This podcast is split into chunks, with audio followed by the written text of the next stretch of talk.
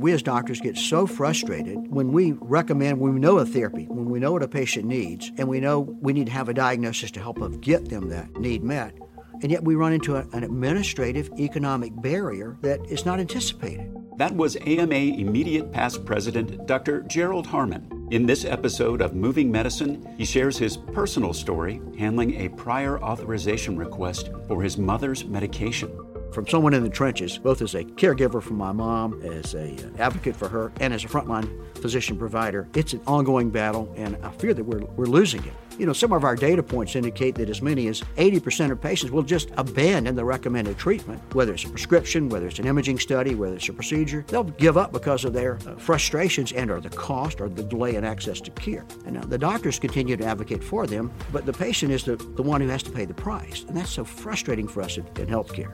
Dr. Harmon also shares his strategies for navigating the system to improve care for his patients. Here's Dr. Gerald Harmon. I've had my own personal tribulations and experiences with the, the uh, challenges of prior authorization.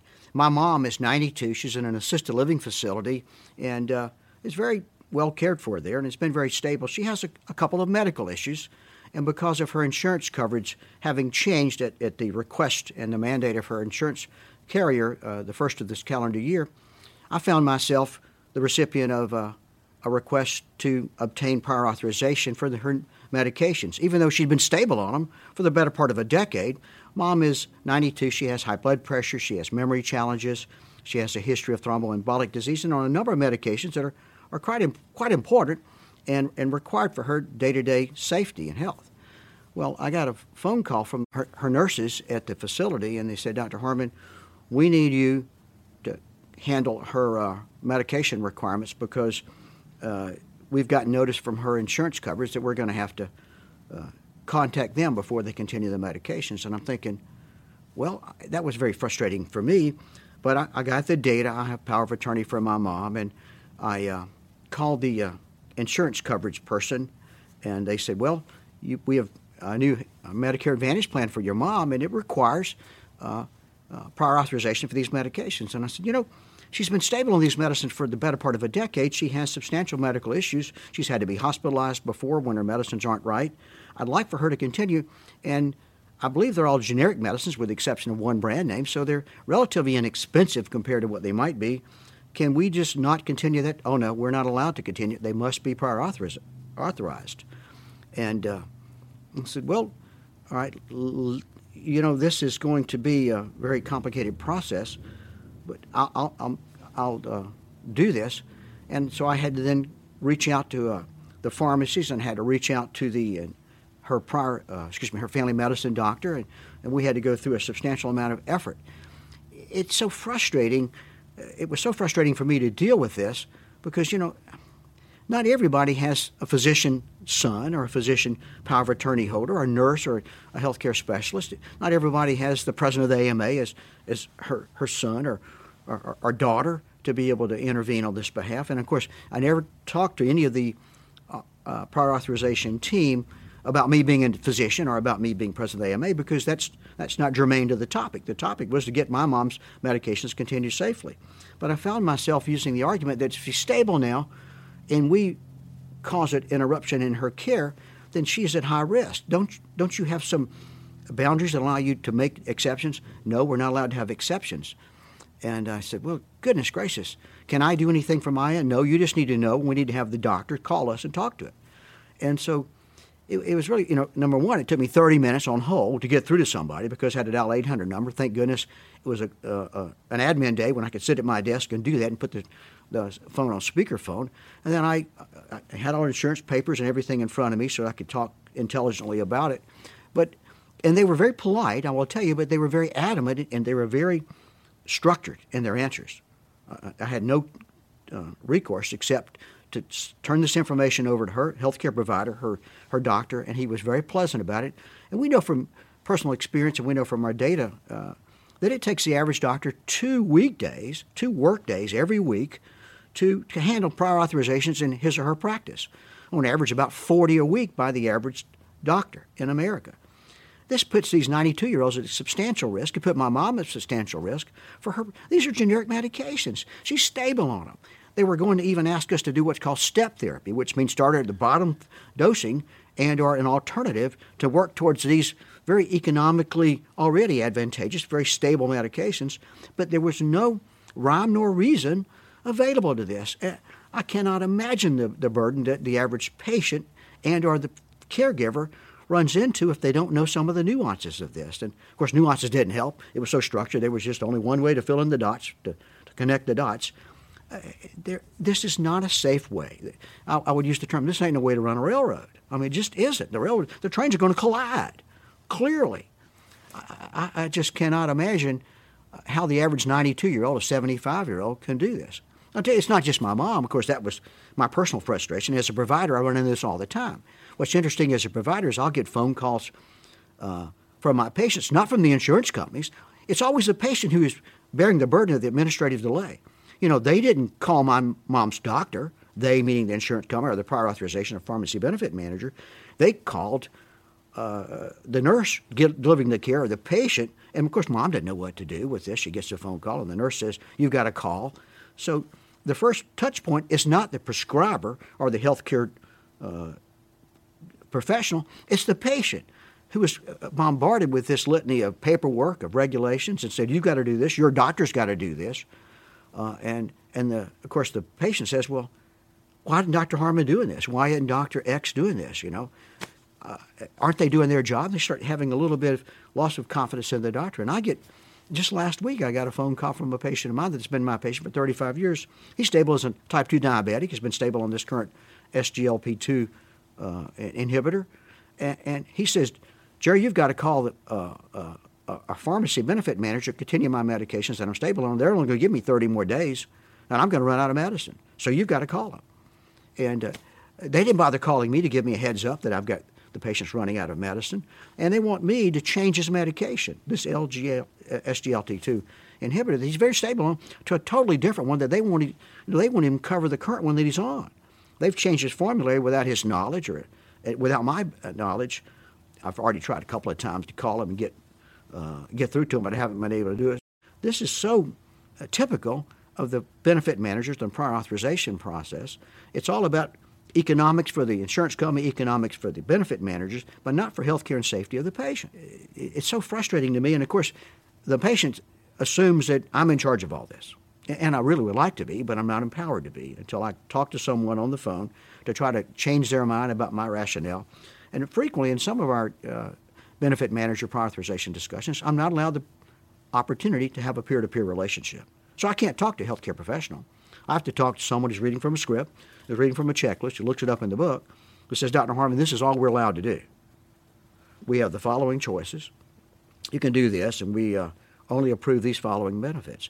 Occasionally, I get to talk to a pharmacist, which is a, a real relief to talk to someone with clinical training. But really, talking to a peer to peer would be my ultimate goal because I think I convince them of the position from my uh, perspective and what I'm doing for the patient and why I, the alternatives they may suggest would not be appropriate nor safe. That's the trials and tribulations of the prior authorization process from the frontline reporter, from someone in the trenches, both as a caregiver for my mom, uh, as a uh, advocate for her, and as a frontline physician provider it's an ongoing battle, and I, I, fear that we're, we're losing it. You know, some of our data points indicate that as many as 80% of patients will just abandon the recommended treatment, whether it's a prescription, whether it's an imaging study, whether it's a procedure. They'll give up because of their uh, frustrations and or the cost or the delay in access to care.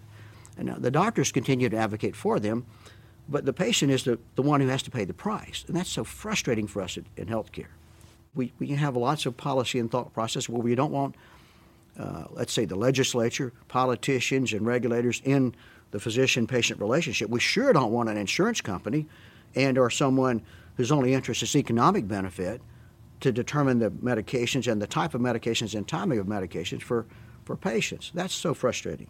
It also frustrates me as a, uh, a physician at a, at a broader plane that, it, as far as I can tell, the rationale for this is not clinical. It is apparently just economic, and it's economic pressures for the uh, for the payers, in my opinion, and that's what's frustrating. And and in my mom's episode, I can tell you that if there's any cost savings because of anything they're doing economically, surely not passed along to the patient. her medications, her co-payments, and her deductibles go up every year. So I don't see any economic benefits to her as a patient, nor to me as a caregiver for her. So that, that also is a little bit of friction. Now, now, with regard to the fact that the insurance companies and or the benefit managers typically don't reach out to the providers or the doctors, that's also a standard operating procedure in my experience.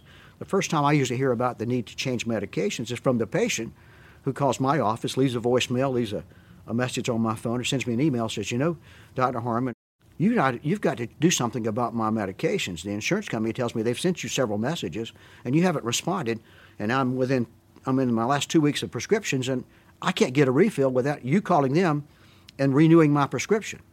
And this is the messaging that my patient is getting from the insurance company and or the benefit manager that Dr. Harmon's not responding. Dr. Harmon's is not doing his or her job. And now they know me that that, but they're they're they're calling me not in an accusatory, but hey, you know, they're besmirching your reputation. They're thinking you're not doing your job. I know you better than that. What can I do to help? And unfortunately for the patient, they really can't do anything either. They've already got a contract. Certainly in the Medicare Advantage plan, you know, there's there's a re uh, authorization or, or, or certification period, but it closes out. So you can't go back and change your insurance plan after the end date. So they're kind of stuck uh, in this marriage until another year before they can annul it or, or go forward. So it's real frustrating for them. They can't change their insurance company. They surely can't change their benefit manager. They didn't have any input. Any they don't even know where the prior authorization is until they can't get their prescriptions and they only have two weeks left. Uh, it, it is so challenging there. I'll tell you that we as doctors, we shouldn't have to uh, defend the insurance companies to our patients, which we find up doing. And, and uh, I, I do explain to them that the insurance company should let me know, and the benefit manager needs to do it, but I also explain that it is the bane of my existence. That uh, I use the statistic of, you know, two work days a week for the average doctor trying to do all this paperwork. And, and let me tell you an example that I also have. If, if I'm trying to do a prior authorization, sometimes my nurse or, or my medical technician or myself, depending on who's got the most time available, will find that we have to call for a prior authorization and we can't do it electronically. We actually have to call on the phone, the old fashioned telephone. We have to call an 800 number, or some number, and then we have to give them all the data. We have to give them the insurance information. We have to give them the patient's date of birth, things like that. And then what they do is they give us then an authorization to fax them the information. So I've called them to get permission to fax them a request. They can't even do it on the phone. They said, well, here, you need to fax us all the data. They don't have an electronic repository so I can send them the data points. I have to use what I call a 20th century technology and fax them basically print up some paper and fax it to them or send them electronic fax, so then they can review it at their discretion, their leisure. And then once they've got it, I've got to call them while they discuss the facts. That's another barrier and obstacle to care that's incredibly time consuming, has no value added, uh, and it seems uh, antithetical to trying to get prior authorization. What I really am getting is a p- prior authorization to get a prior authorization. And, to try to explain that to the patient, they look at me and they said, you mean you have to do that just to get my blood pressure medicine? Oh, yeah, Bob, I have to do that just to get your blood pressure medicine. And, well, are my diabetes medicine? Yep, that's what I have to do, Bob. I, it is so frustrating. Well, you know, I'm doing pretty good on this diabetes medicine. Yeah, you really are. Your A1C is below 7. You're right where I want it to be. And they want me to change you to a different medication because this current medication is not covered on their new formulary. Well, nobody told me that. Well, no. They didn't, and they certainly didn't ask me before you changed your plan or before they changed their formulary. They just do it for economic reasons. Uh, all medications are not equivalent. All people are not equivalent. What your body is responding to now is a result of some time and effort, and you and I working together on your diet and your activity. And now we put in your health care at risk while they do an administrative change. Uh, that, that, that's, that's where I think a lot of doctors just throw their hands up uh, with, the, with the benefit manager and the prior authorization process to me, the economic cost uh, of this is sometimes immeasurable. You really can't put it in too many words, but we do know that while this patient and these patients, that the one I'll call Bob, uh, called me the other day about his uh, medication needing to be changed because it was not on this new benefit. You know, he's still working. He's on Medicare. He's early 70s, but he's still working. He's having to spend a substantial amount of his time uh, dealing with this uh, pharmacy benefit manager and the insurance coverage for his formulary, and he's having to you know, reach out to me and wait for me to call him back and my nurse to try to call him back. And we're scrambling to uh, keep him healthy because now he's only got two weeks of medication. So I'm having him come by the office to get some samples of a new medication while I'm still trying to argue that he doesn't need to be changing this. If he's going to have to change it before I can give him 90 days of a medication, I'm going to have to do my own internal step therapy to make sure he's getting his medication and safely and not putting his health care at risk. So he's taking time away from his job, his work, and that's lost time that no one's paying for. So there's an economic loss to him as a, a business. The, I don't think the employers understand the lost revenue cost and lost opportunity cost to their uh, employees who are each having their own uh, issues with their benefit managers for their own prescriptions, whether it's for blood pressure, diabetes, behavior modification, uh, arthritis type medicines, indigestion, the GI medicines, all the plethora of medications that we deal with physicians, especially in family medicine and primary care.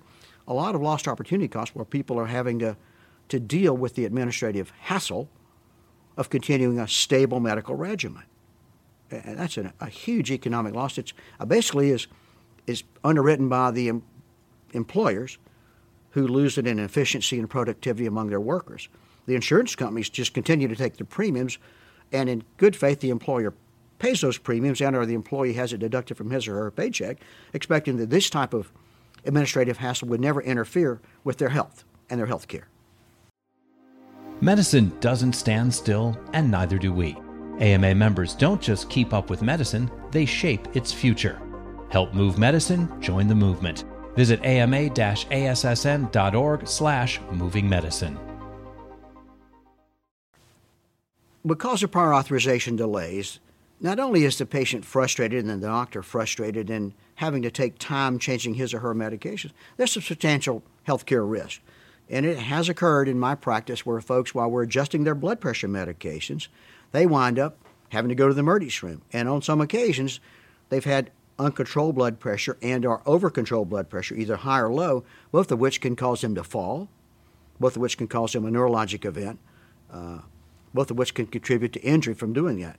I had a patient earlier this year that had a, uh, an episode of continued dizziness, and he had seen my partner, seen various doctors in the community, and uh, he had some uncoordination problems. He was having some difficulty believe it or not, playing golf. He was having some, some troubles when he bent over. He was a little dizzy. When he was walking uh, on the golf course, he'd be a little bit uh, asymmetric in his walking. And he had been to some doctors. He does have diabetes, and they thought it might be related to his diabetes and or his blood pressure. Well, one of the things I thought about, he was also having a little bit of challenge cognitively, was maybe he could have something called normal pressure hydrocephalus, which is a uh, kind of an atypical neurologic condition that's kind of uncommon the best way to look at this sometimes is with an MRI, since it's affecting his balance. I also want to look at the bottom part of his brain called the, the cerebellum or the lower part of the brain, which is where your balance center is in your, your body. And the ordinary CT imaging or CAT scans only pick up the midbrain up. They don't really pick up the midbrain down. And the balance centers may not be affected. He'd had a CT of his head that was benign for his age. And I wanted to get a, a more uh, extensive look at his lower brain to look at uh, what's going on there that will affect his balance center. He has a Medicare Advantage plan, and the Medicare Advantage benefit manager denied the uh, MRI that I'd ordered. And let me tell you, when we do an MRI, there's not a lot of radiation. That's one of the benefits of, of, of magnetic res, uh, resonance imaging. It doesn't use a lot of contrast, if any. It doesn't use a lot of radiation. It is a magnet. So the benefit manager's rationale, in my opinion, as a clinician, for restricting access to an MRI is economic only. It's not like there's a appropriate use criteria as much for magnetic resonance imaging as there is for CT scans, which have a lot of dye and more radiation. It can have substantial radiation induced injury should you pile up a number of radiologic procedures on someone inappropriately. So, uh, to me, this is an economic barrier only for clinical care. I had to argue with substantially. I spent about 20 to 30 minutes discussing with the benefit manager the rationale for me doing the uh, MRI, and it took me a week with a couple of phone calls, faxing, faxing again the documentation of what had happened before that radiology imaging procedure was approved for that colleague. And sure enough, uh, he had a normal pressure hydrocephalus, which is a can be a surgical disease. I called up a neurosurgeon colleague of mine. He said, "Yeah, you did the right thing getting an MRI. It looks like him. Let's work him up for a procedure." He's in the process of getting that done now. But that delay in, in care, while it didn't necessarily put him at substantial risk immediately, he could have fallen. Uh, he's 70, he's trying to be active on the golf course. He could have injured himself. And the delay in care was only economic, in my opinion. The delay in diagnosis was only economic. It delayed, with the diagnosis being delayed, then we had to delay his care because we weren't sure what to treat him with. This is, this is so continuing, uh, it's such a continual barrier that in a frustration to doctors and uh, uh, to patients when a doctor that they trust recommends a procedure and or a study or a medication, and they find that the folks that they've paid premiums to to provide coverage, and it, I think has been marketed to them uh, very slickly that we've got you covered. We've got a broad base. You've got all the care you need. We have neurosurgical, we have pharmacologic coverage, we have x-ray coverage. If you need care, it's in our network. But then when they put those barriers up, it's not so fast.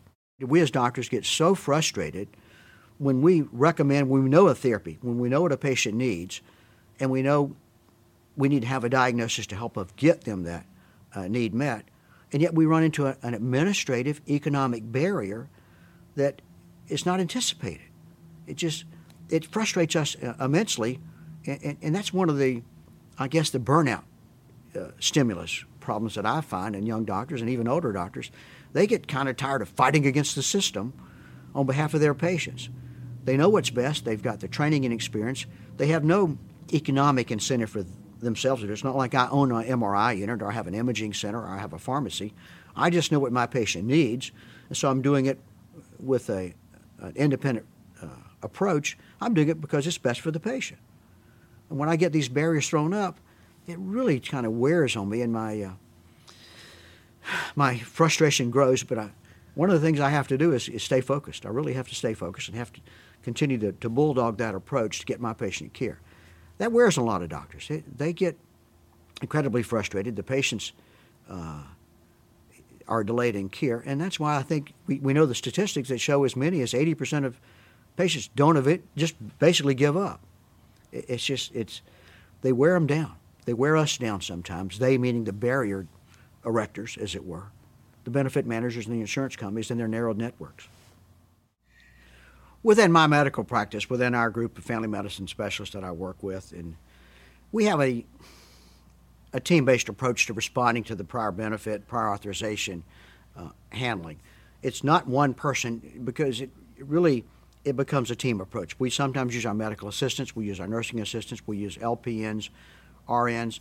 Many times the doctor is has find we find that the physician is probably the most efficient weapon system to use against it. So what we wind up doing is I'll ask my nurse Lisa and I'll say, Lisa, would you try to get all the data together on Mr. Martin or Mr. Jones or Mrs. Smith's suggestions or needs, and then we'll gather the data so that I have the numbers in my hand. And then if you'll make the phone call, and I know you can do this while I'm doing patient care, and we'll we'll have a, a type of phone line. Unfortunately, we'll call the 800 number, whatever number we're provided, to start working on this because there's no electronic format. There's no standardized electronic format. We've advocated for that for years now, the AMA, to have a standardized electronic format and a common language so that we have a common operating picture. That doesn't exist.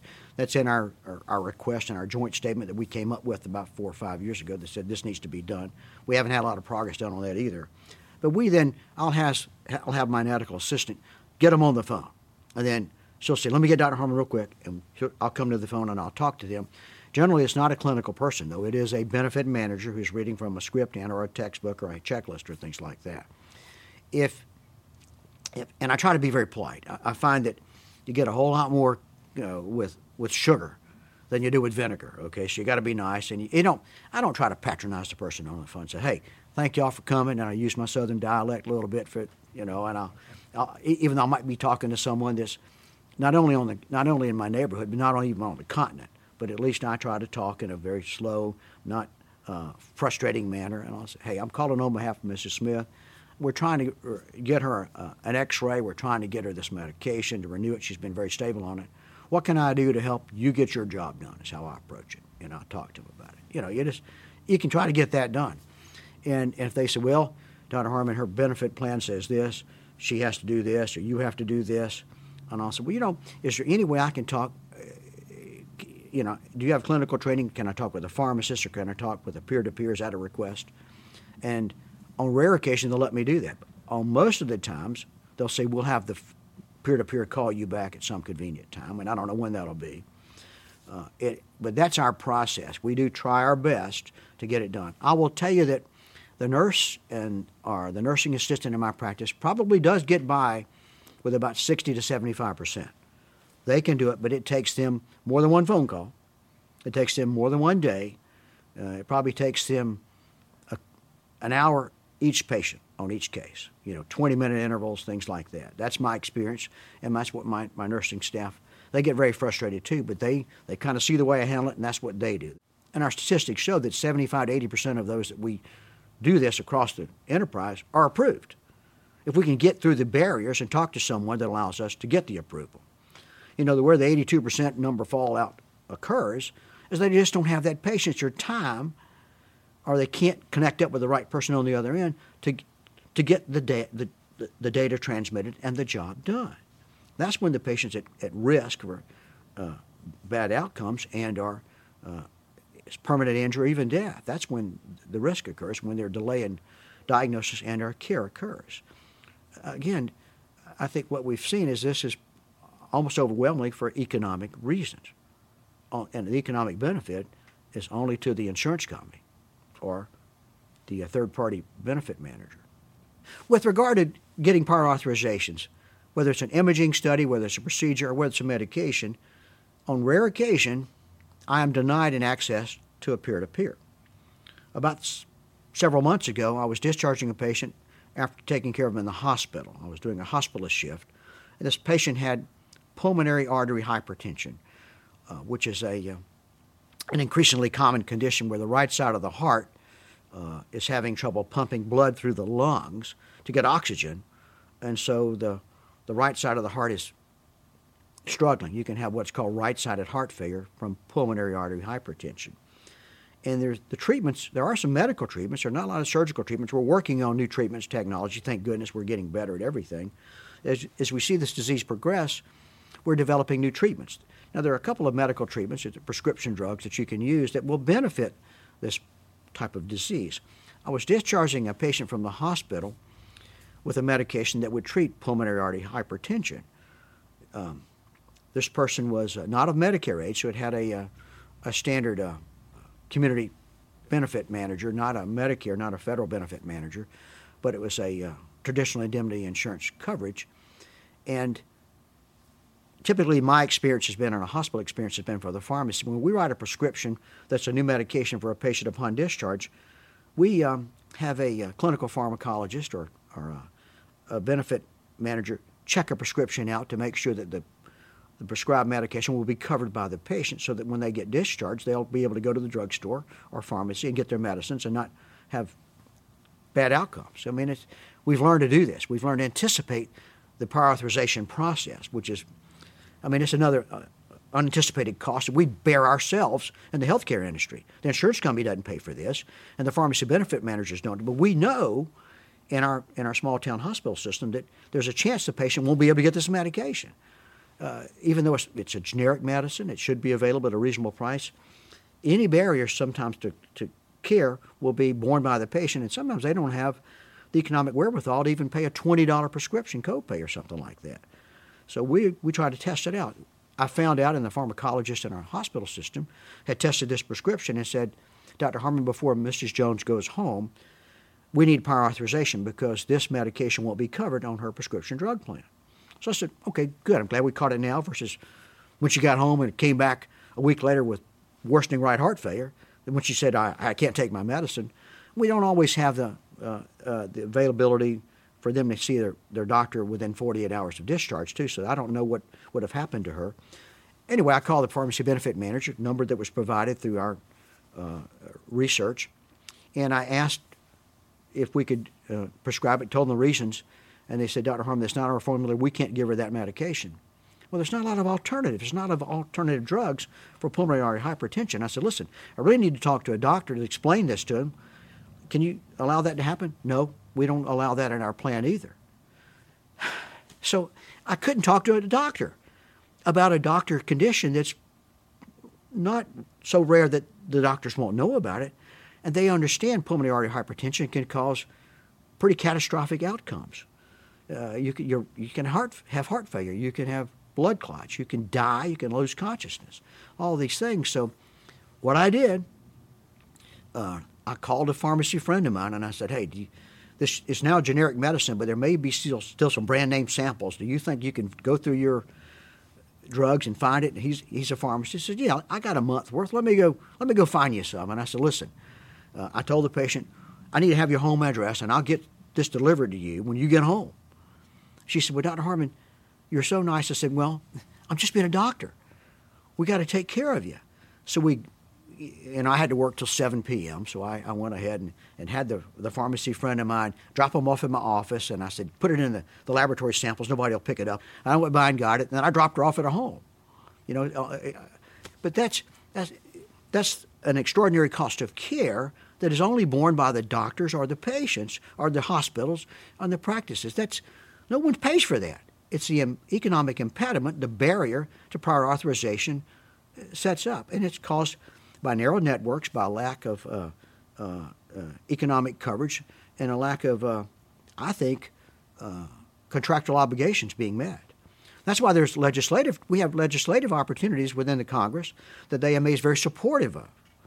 Uh, there's a Protecting Seniors Access to Care Act. It's in a House bill and in a Senate bill, both of which is active legislation that we very much support within the AMA and other uh, uh, healthcare agencies.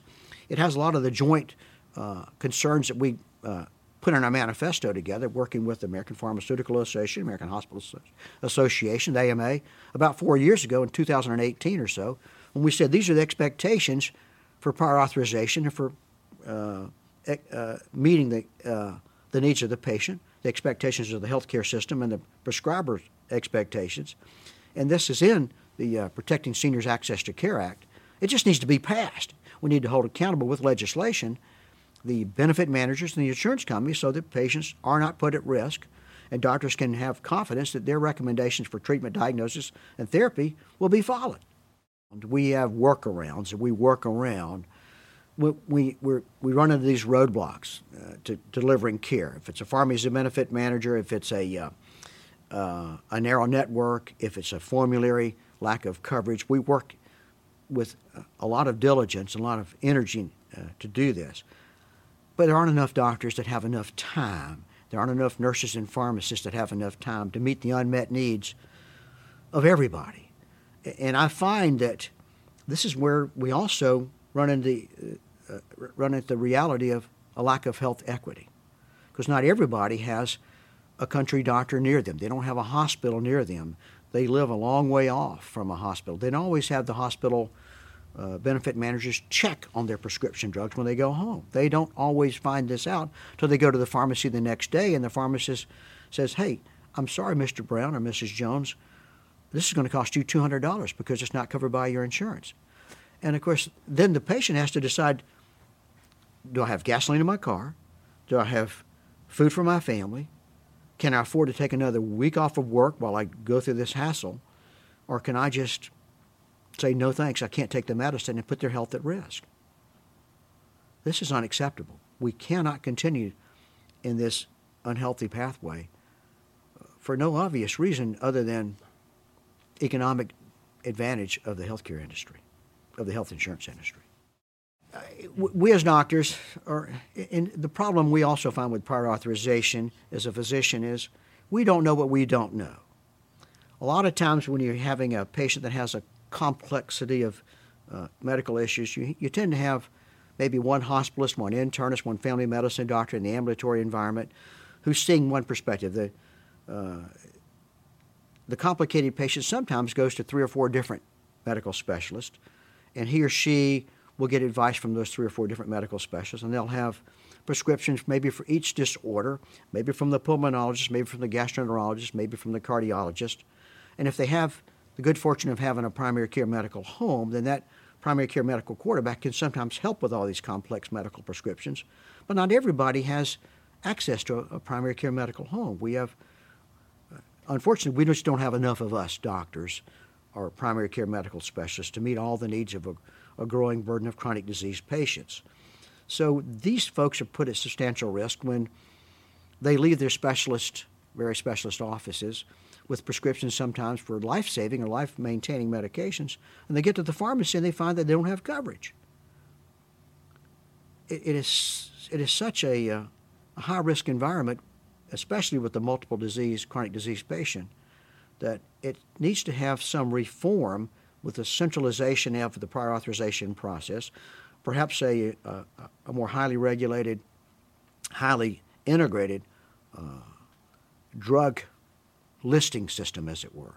I find one of my most complex issues in healthcare and the hospitalized patient, or even in my ambulatory patient, is what we call medication reconciliation, or MedRec.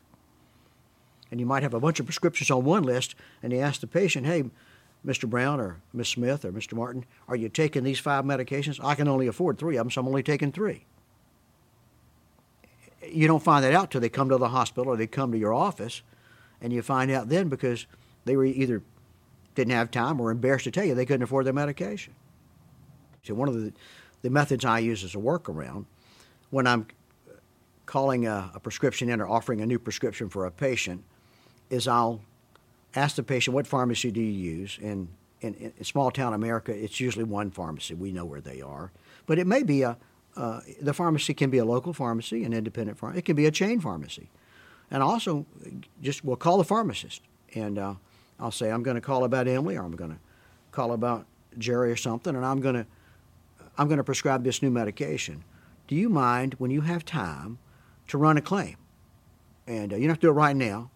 Do it over the next hour and I'll call you back.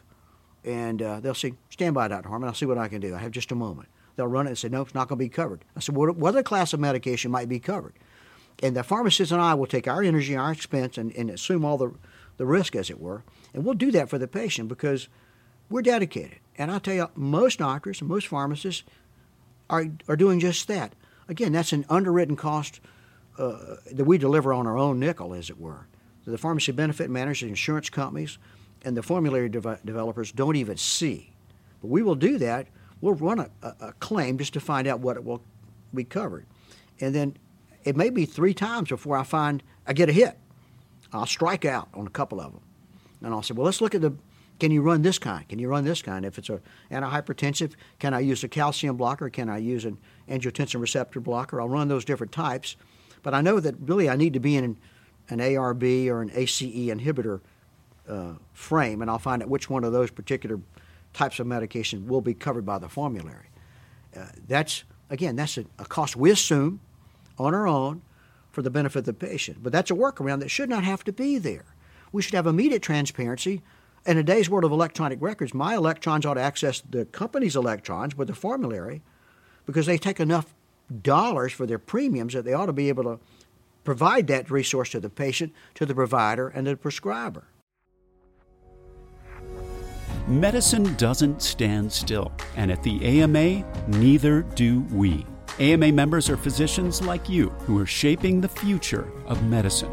Become a member today and join the movement. Visit ama-assn.org slash moving medicine.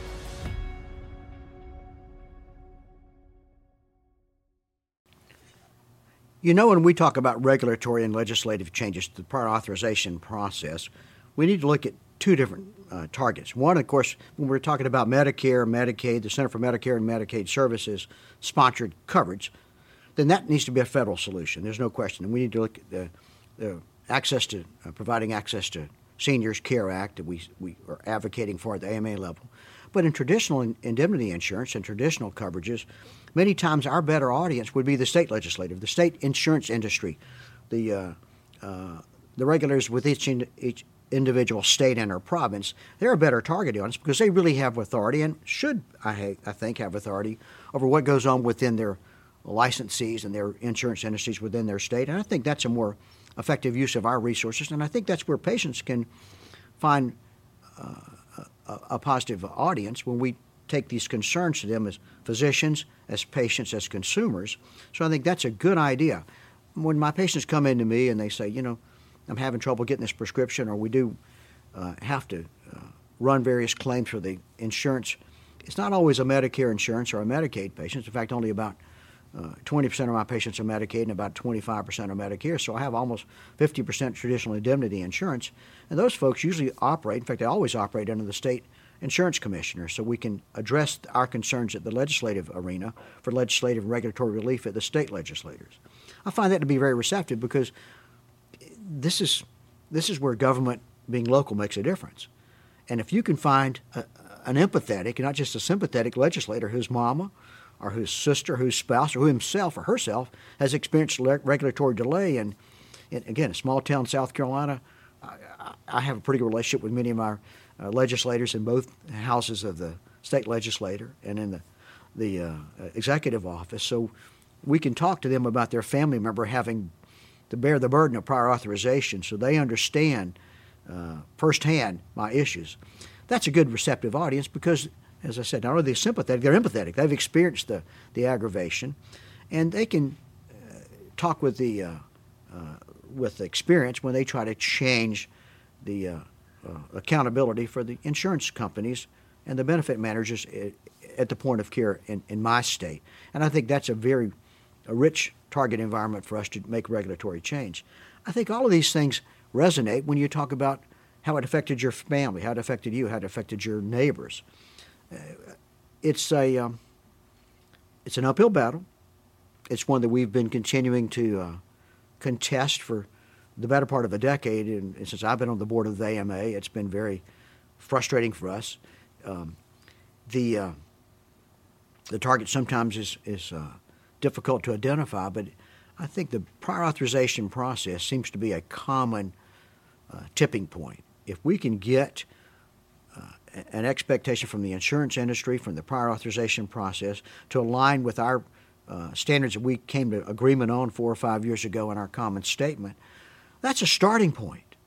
I mean, that's not the uh, uh, the end point, but it's a starting point. If we can start in that way, we can realize how we can make changes, how we can improve health care. And in the long run, not just improve the individual health of individuals with chronic diseases or acute diseases that need long term medications, we can, we can reduce the burden of uh, disease and disability and even death so we can reduce the cost. If we can reduce that economic drain by keeping people from getting sicker and uh, requiring more medications, requiring more medical intervention and care, so that they may not need their heart replacement or heart valve replacement or knee or hip replacement, joint replacement, because they've been controlled with their chronic diseases. Maybe their kidney disease is not as advanced as it would have been if they had gotten on the medications. If blood pressure had been better controlled, they wouldn't be affected by stroke, cardiovascular disease, and heart attacks. Then we can save us money. We're going to have an increasing burden of disease right now. Let's have a more efficient way of delivering health care in both the preventive as well as the maintenance uh, approaches to it so that there's an economic solution that benefits all of us, not just reduction in cost outlaying, outlying from the, uh, the insurance industry right now. I think, you know, there's no question that they have to have fiduciary uh, accountability for their uh, uh, companies, but instead of just looking at this year's budget and this year's uh, approval process in this year's uh, formulary, maybe they need to look at the long term outcome. If we can control this long term, we can reduce the $800 million or $800 billion we spend on cardiovascular disease in the country right now because it's continuing to escalate. Uh, we're doing the best we can to provide better care and better treatments, but if we can reduce the disease burden, that's another way to have a better uh, long term savings and, and, uh, and, deliver quality care at a, a fair price. One of the approaches we can use to address prior authorization uh, change that's needed, and we can address uh, the barriers to care and the uh, negative impact on health care delivery uh, that is now imposed by prior authorization. One of the things we've done at the AMA is we've understood that you, you're going to have to get this message out and the need to the regulatory agencies, to the legislatures. So we have fixpriorauth.org. You can share your individual story about your mom, about your sister. If you're a provider, you can share about your patients, your neighbors, and you can tell them, here's what happened to me. Here's why this prior authorization caused me to have a stroke or put me at risk for uh, incapacitation, made me miss, miss a week of work, cost me uh, time away or cost my employees, whatever your position is relative to your story, share that story on fixpriorauth.org. It's a great website. I've been on it. I looked at it. i will share my stories on it. I, I, encourage my patients to do it. And I uh, tell them to call the insurance commissioner. I, I, tell them, South Carolina Insurance Commissioner in my state, if you call them, they're not going to hang up on you. They're going to answer your phone. They're elected politicians. They're elected government agencies. They need to know because if they don't know, they don't have data to make a decision on. So I asked them to call, and I said, You're not worrying your legislators to do this. You're not worrying your state senator, your state representative. They need to know what's going on, uh, whether it's a, a, broken stoplight, whether it's a uh, an unfair uh, economic practice where somebody is doing something that we need to call about the Better Business Bureau, something maybe they're operating without a license. If they're doing something that's inappropriate for your health care, let them know. They have the resources, they have the, counsel, the uh, the accountability and the responsibility to know about this and to act upon it. So I yeah, encourage our my patients, I encourage my doctor colleagues to get involved legislatively and uh, administratively and, and, share their stories because storytelling is not just about you know anecdotes; it's about reality, and it has a personal uh, reflection that if you can identify, you know, that could be me, that could be my mom, that could be my neighbor or, you know, I remember when I had this prescription that I couldn't get filled because it didn't get coverage. Thank goodness it didn't have an adverse event, or maybe I did. But those are ways to do it. And the only way they'll know is if we tell them. What we as doctors, what we as patients, what we as caregivers can do to impact prior authorization right now is to share our stories. FixPriorAuth.org. Use that website, share your story, call your individual state legislators, let them know your concerns, Give them your stories with health care, with prior authorization. You can make a difference, but they need to know about it in order for them to make a difference. For more information on the AMA's fight to fix prior authorization, you can visit fixpriorauth.org and take action. You can subscribe to Moving Medicine and other great AMA podcasts anywhere you listen to yours, or visit ama-assn.org slash podcasts.